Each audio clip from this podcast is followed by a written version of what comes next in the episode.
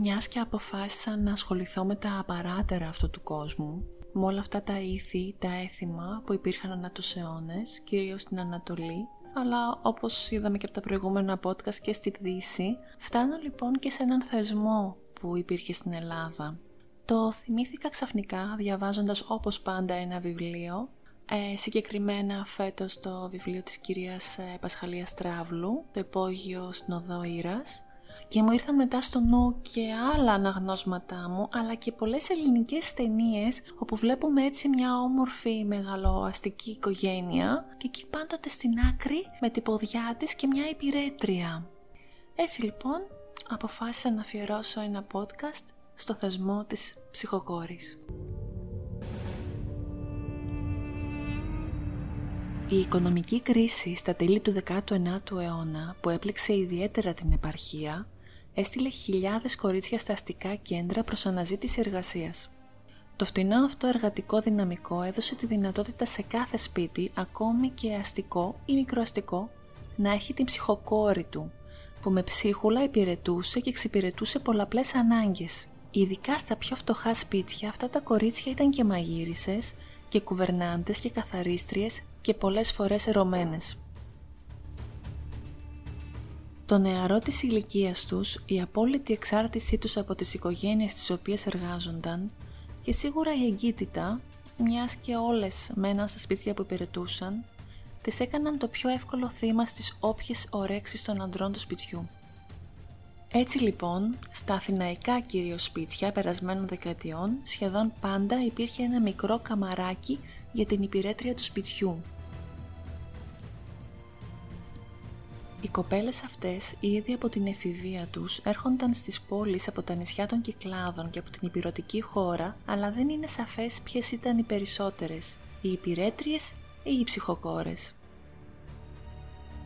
Η ψυχοκόρη, όπως αναφέρει η ιστορικός ποθητή Χατζαρούλα, μπορεί να είναι ένα κορίτσι ακόμη και 7 χρονών, οι γονείς της οποίας την παραδίδουν σε μια οικογένεια με σκοπό να εργαστεί για αυτήν. Η προοπτική ήταν στον χρόνο που θα συμφωνηθεί, για παράδειγμα σε 10 χρόνια, η εργοδότρια οικογένεια να δώσει ένα χρηματικό ποσό στη ψυχοκόρη που εκλαμβανόταν ως πρίκα, ενώ άλλες φορές δίνονταν χρήματα στους γονείς της κάθε μήνα. Υπογράφονταν μάλιστα και συμβόλαια, αλλά όχι πάντα.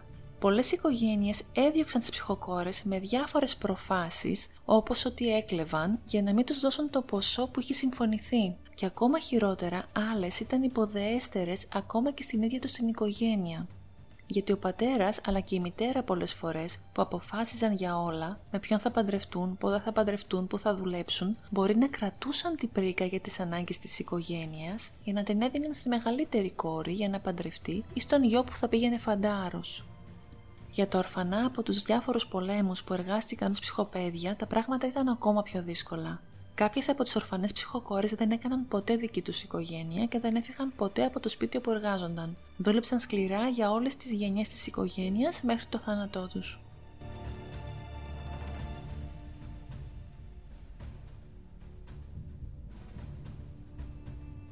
Οπότε λοιπόν τα κορίτσια αυτά, τα φτωχά αυτά κορίτσια, κατέφευγαν σε αυτές τις ε, μεγάλες πλούσιες οικογένειες μετά από συμφωνία με τους γονείς, δούλευαν χωρίς να λαμβάνουν ποτέ χρήματα για ένα κουμπόδεμα που θα είχαν και για μια προοπτική γάμου.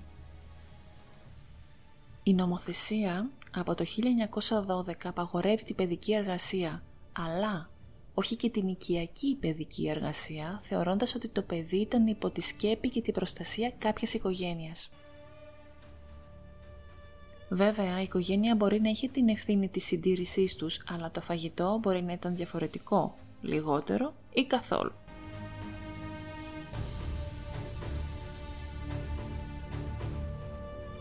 Πολλές φορές ε, οι υπηρέτριες, παύλα ψυχοκόρες, αρχικά δούλευαν σε κάποιο μικροαστικό σπίτι με την προοπτική αργότερα να πάνε σε κάποιο μεγαλύτερο, καλύτερο σπίτι με περισσότερα χρήματα για να μαζέψουν την πρίκα τους. Στις αρχές του 20ου αιώνα, ο διευθυντής της ασφάλειας, Αριστοτέλης Κουτσουμάρης, έγραφε σε άρθρα του για τα παιδιά που τριγυρνάνε μόνα στους δρόμους, χτυπημένα και ξυπόλυτα. Πολλά από αυτά τα παιδιά ήταν ψυχοπαίδια. Ειδικά στα μικρά παιδιά η άσκηση βίας ήταν πολύ συχνή. Τιμωρίες, κούρεμα, ξύλο, αλλά και σεξουαλική παρενόχληση και κακοποίηση από τους εργοδότες τους και από τα αγόρια της οικογένειας. Στο βιβλίο της η κυρία Ποθητή Χατζαρούλα έχει πάρει 32 συνεντεύξεις από υπηρέτριες και ψυχοκόρες. Μία από αυτές που έχει έρθει προσφυγάκι και ορφανή από τη Μικρά Ασία με την αδερφή της, της διηγήθηκε ότι η αδερφή της πήδηξε από το μπαλκόνι του σπιτιού που εργαζόταν και σκοτώθηκε για να γλιτώσει από τον βιασμό. Σε κάθε περίπτωση, λέει ιστορικός, ακόμα και αν δεν υπήρχαν σεξουαλική κακοποίηση και βία, όλη αυτή η διαδικασία του να υπάρχει ένα υποκείμενο στην υπηρεσία της οικογένειας 24 ώρες την ημέρα με τον απόλυτο έλεγχό του, με τον απόλυτο έλεγχο του πότε θα βγει και πότε θα μπει, πώς θα στέκεται και να έχει τα μάτια χαμηλά, εμπεριέχει μορφές βίας. Και τώρα θα σας διηγηθώ την ε, ιστορία της παραδουλεύτρας Πυριδούλας, η οποία συγκλώνησε την Ελλάδα στη δεκαετία του 50 εγώ είχα ακούσει την ιστορία από τη Μηχανή του Χρόνου, από ένα επεισόδιο του ντοκιμαντέρ ε, και ποτέ δεν την ξέχασα. Και ακόμη και τώρα με αφορμή το podcast της ψυχοκόρης, το ανέσυρα. Η συντηρητική κοινωνία στα μέσα της δεκαετίας του 50 συγκλονίστηκε στο άκουσμα της είδησης πως ένα 12χρονο κορίτσι, η Σπυριδούλα, βασανίστηκε βάναυσα όταν το ζευγάρι για το οποίο εργαζόταν ως υπηρέτρια την έκαψε σε όλο της το σώμα χρησιμοποιώντας ένα ηλεκτρικό σίδερο. Η ιστορία της μικρής ψυχοκόρης από τη Λαμία ήρθε να αναδείξει με το πιο τραγικό τρόπο τις άθλιες συνθήκες που ζούσαν πολλά παιδιά εκείνη την εποχή, δουλεύοντας ως σκλάβοι σε πλουσιόσπιτα. Η Σπυριδούλα έμελε να γίνει το σύμβολο μιας ολόκληρης γενιάς, αλλάζοντας μάλιστα τα δεδομένα της εποχής. Η ιστορία της Πυριδούλας Ράπτε ήταν συνηθισμένη για εκείνα τα χρόνια. Ήταν παιδί μιας πολύτεκνης και φτωχής οικογένειας από το χωριό Ματαράγκα Γρινίου και οι γονείς της θεώρησαν μεγάλη τύχη για τη μικρή την άφηξη τους ζεύγους Βεϊζαδέ στο σπίτι τους και την υπόσχεση που τους έδωσαν ότι θα τη φροντίσουν σαν παιδί τους. Σε αντάλλαγμα της φιλοξενίας, η Σπυριδούλα θα βοηθούσε στις δουλειές του σπιτιού και την ανατροφή του μωρού της ευκατάστασης της οικογένειας, των τραπεζικών υπαλλήλων, όπως είχαν συστηθεί από το Πειραιά. Το καλοκαίρι του 1953 η δεκάχρονη τότε Σπυριδούλα άφησε πίσω της τους γονείς, τα επτά αδέρφια της και το χωριό για μια νέα ζωή στην Αθήνα. Οι προσδοκίες της όμως πολύ σύντομα διαψεύστηκαν καθώς τα αφεντικά της ήταν πολύ σκληρά. Η μικρή έμεινε περιορισμένη στο σπίτι του ζευγαριού, έκανε δουλειές από το πρωί μέχρι το βράδυ, κυκλοφορούσε ξυπόλυτη φορώντας κουρέλια και σηκωνόταν πάντα πεινασμένη από το τραπέζι, καθώς ποτέ δεν της επέτρεπα να φάει όσο ήθελε. Με είχαν σαν πραγματική σκλάβα, έκανα υπομονή και δεν μιλούσα, εξομολογήθηκε πολλά χρόνια αργότερα. Στα γράμματα που έστελναν στους γονείς της Πυριδούλας, ο Γιώργος και η Αντιγόνη Βεϊζαβέ έλεγαν πως το παιδί είναι καλά, αλλά χρειάζεται λίγο χρόνο για να προσαρμοστεί η Σπυριδούλα είδε το πατέρα της ένα χρόνο αργότερα όταν την επισκέφτηκε στο Πειραιά και όταν εκείνος ρώτησε γιατί η μικρή μοιάζει αδύναμη, οι Βεϊζαδέ το απάντησαν πως φταίει η αλλαγή του κλίματος, συμπληρώνοντας πως δεν τρώει όσο πρέπει παρά τις προσπάθειές τους. Ποτέ δεν με άφηνα να δω μόνο το παιδί μου, κάθε φορά το έβλεπα πιο κουρασμένο και αδύνατο, είχε πει ο πατέρας της μικρής. Ένα βράδυ του 1955, ο Γιώργος Βεϊζαβές διαπίστωσε πως του έλειπαν 50 δολάρια. Ήταν χρήματα που προέρχονταν από τις εισπράξεις του μπαρ που διατηρούσε μαζί με το συνέτερό του στη Τρούμπα. Ο ίδιος είχε πει ψέματα στην οικογένεια της Πυριδούλας πως εργαζόταν σε τράπεζα, ενώ στη συνέχεια αποκαλύφθηκε πως είχε καταδικαστεί και για τοκογλυφία. Οι υποψίες στράφηκαν στη Σπυριδούλα, η οποία όμως αρνήθηκε κατηγορηματικά ότι πήρε τα χρήματα. Οι Βεϊζαδέ άρχισαν τότε να τη χτυπούν με ένα ξυλοκόπανο, ενώ η μικρή επέμενε πως δεν πήρε τα χρήματα. Για να τη φοβήσουν, την έκλεισαν όλη τη νύχτα στο φωταγωγό του σπιτιού. Το άλλο πρωί το σατανικό ζευγάρι σκέφτηκε έναν άλλο τρόπο για να τη κάνει να ομολογήσει. Της έβγαλαν τα ρούχα, την έδεσαν ανάσκελα πάνω στο τραπέζι του σαλονιού και άρχισαν να την καίνε με το σίδερο. Η Σπυριδούλα ούρλιαζε από τους πόνους και η Αντιγόνη Βεϊζαβέτης έβαζε ένα πανί στο στόμα και άνοιξε δυνατά τη μουσική για να μην ακούγεται στη γειτονιά. Ο Γιώργος Βεϊζαβές την έκαψε ακόμη και στο πρόσωπο, για να σε κάνω όμορφη και να με θυμάσαι, της είχε πει. Το μαρτύριο του παιδιού κράτησε 36 ολόκληρες ώρες με μικρές διακοπές όταν λιποθυμούσε από τους πόνους. Δεν άφησα συγκίνητο και το μικρό κοριτσάκι της οικογένειας, που κάποια στιγμή πήρε μια παντόφλα και άρχισε να χτυπά τους γονείς του για να σταματήσουν να βασανίζουν τη σπυριδούλα. Αργότερα, το ζευγάρι κλείδωσε τη σπυριδούλα στο δωμάτιό της χωρίς φαγητό και νερό. Λίγες ώρες μετά όμως διαπίστωσαν πως το παιδί ψινόταν στο πυρετό και φοβήθηκαν πως κινδύνευε να πεθάνει στο σπίτι τους. Αποφάσισαν τότε να την πάνε στο νοσοκομείο.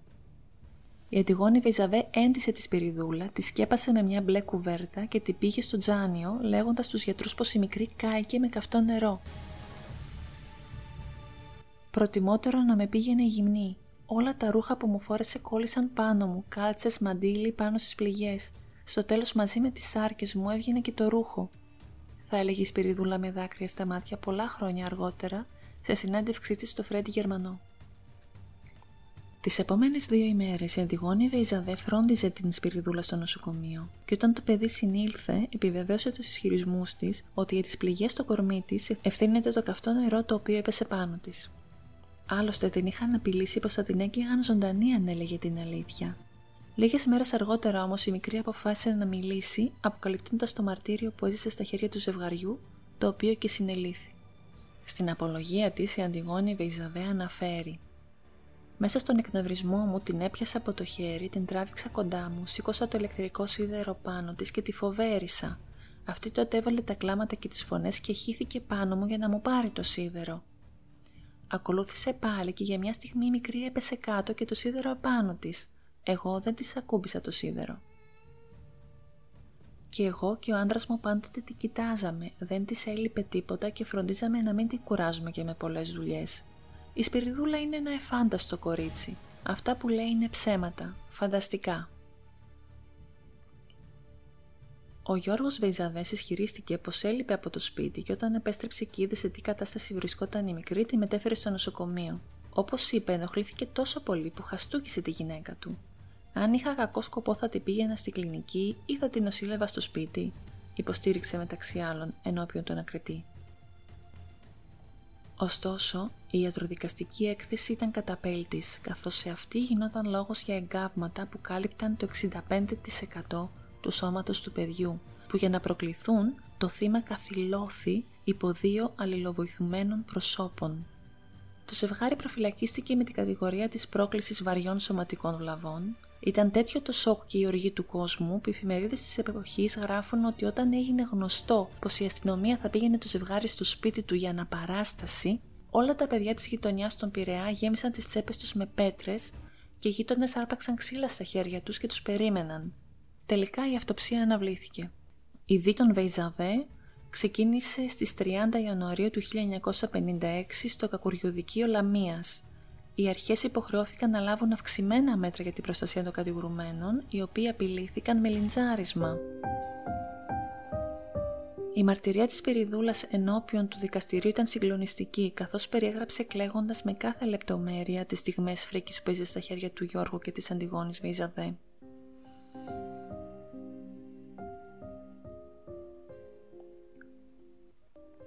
Οι γείτονες του ζευγαριού, οι γιατροί και οι νοσοκόμες του Τζανίου, ο γιατροδικαστής που συνέταξε την έκθεση κατέθεσαν για τη 12χρονη. Μετά από ακροματική διαδικασία δύο ημερών, η Αντιγόνη και ο Γιώργος Βεϊζαδέ καταδικάστηκαν σε ποινή φυλάκισης 5 ετών. Επιπλέον τους επιβλήθηκε και χρηματικό πρόστιμο 20.000 δραχμών για ψυχική οδύνη. Το δικαστήριο έκρινε πως οι κατηγορούμενοι έθεσαν εις προφανή κίνδυνο τη ζωή του θύματός των, αλλά δεν σκόπευαν να επιφέρουν το αποτέλεσμα. Από πολλούς η ποινή που επιβλήθηκε στο ζευγάρι χαρακτηρίστηκε ποινή χάδι, ενώ οι συζητήσεις επικεντρώθηκαν σε μια άλλη εκδοχή σύμφωνα με την οποία η Αντιγόνη Βεϊζαδέ, μια γυναίκα θεοσεβούμενη, όπως την παρουσίαζαν, αν και γνώριζε πως η μικρή δεν είχε κλέψει τα χρήματα, την έκαψε για να την εξαγνίσει από τις αμαρτίες της.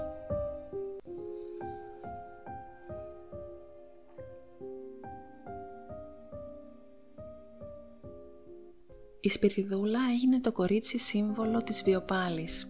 Η σοκαριστική ιστορία της έγινε πρωτοσέλιδο προκαλώντας πανελλήνια συγκίνηση. Οι γονείς της Σπυριδούλας ήρθαν στην Αθήνα και την περίοδο που νοσηλευόταν, πολλοί κόσμος συγκεντρωνόταν έξω από το νοσοκομείο για να της συμπερασταθεί και να τη βοηθήσει με κάθε τρόπο.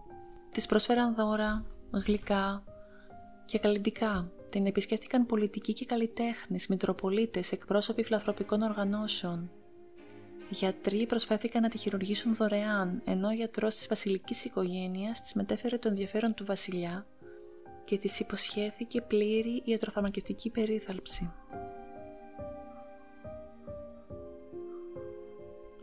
Ο τότε Γενικός Γραμματέας της ΓΕΣΕΕ ζήτησε από οικοδόμους και τεχνίτες να εργαστούν δωρεάν για να χτίσουν ένα σπίτι για τη Σπυριδούλα.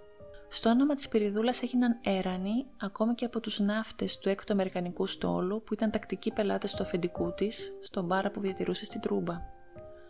Χρήματα για την πρίκα της Σπυριδούλας έδωσε ακόμη και ο συνέτερος του Γιώργου Βίζαδε.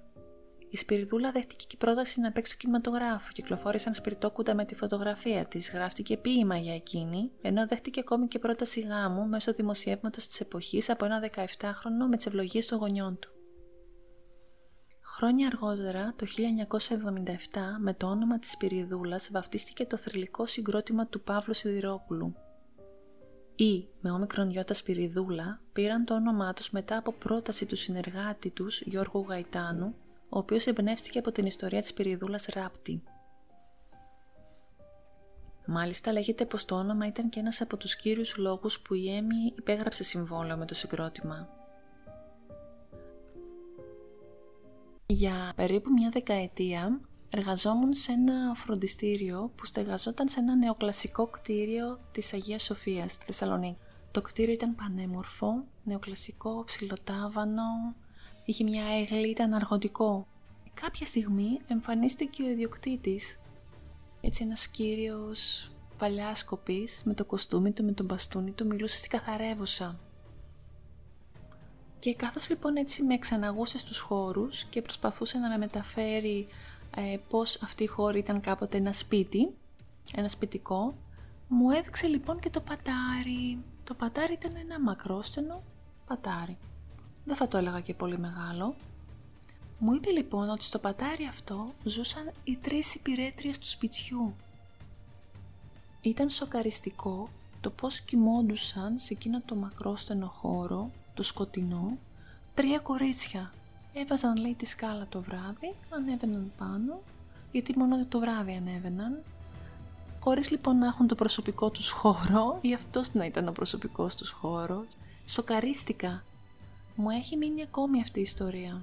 Και κάθε φορά έτσι που διαβάζω βιβλία, βλέπω ταινίες. Τώρα πρόκειται να ξεκινήσει και η νέα σειρά του Αντένα. Οι ψυχοκόρες, πάντοτε μου έρχεται στο νου το πατάρι αυτό. Θα κλείσω με κάτι που είπε ο σπουδαίος δημοσιογράφος Βλάσης Γαβριλίδης. Το είπε 50 χρόνια πριν από το σιδέρωμα της Πυριδούλας πρέπει να γίνει κοινωνικό ζήτημα. Είναι κόσμος ολόκληρος αυτός των υπηρετριών. Κόσμος ο οποίος πάσχει και ως της αναξιοπαθεί. Να ζήσωσιν χωρίς να τυραννώνται, χωρίς να κακοπληρώνονται, χωρίς να βασανίζονται, χωρίς να θυσιάζονται, χωρίς να ατιμάζονται, χωρίς να εκπρονεύονται.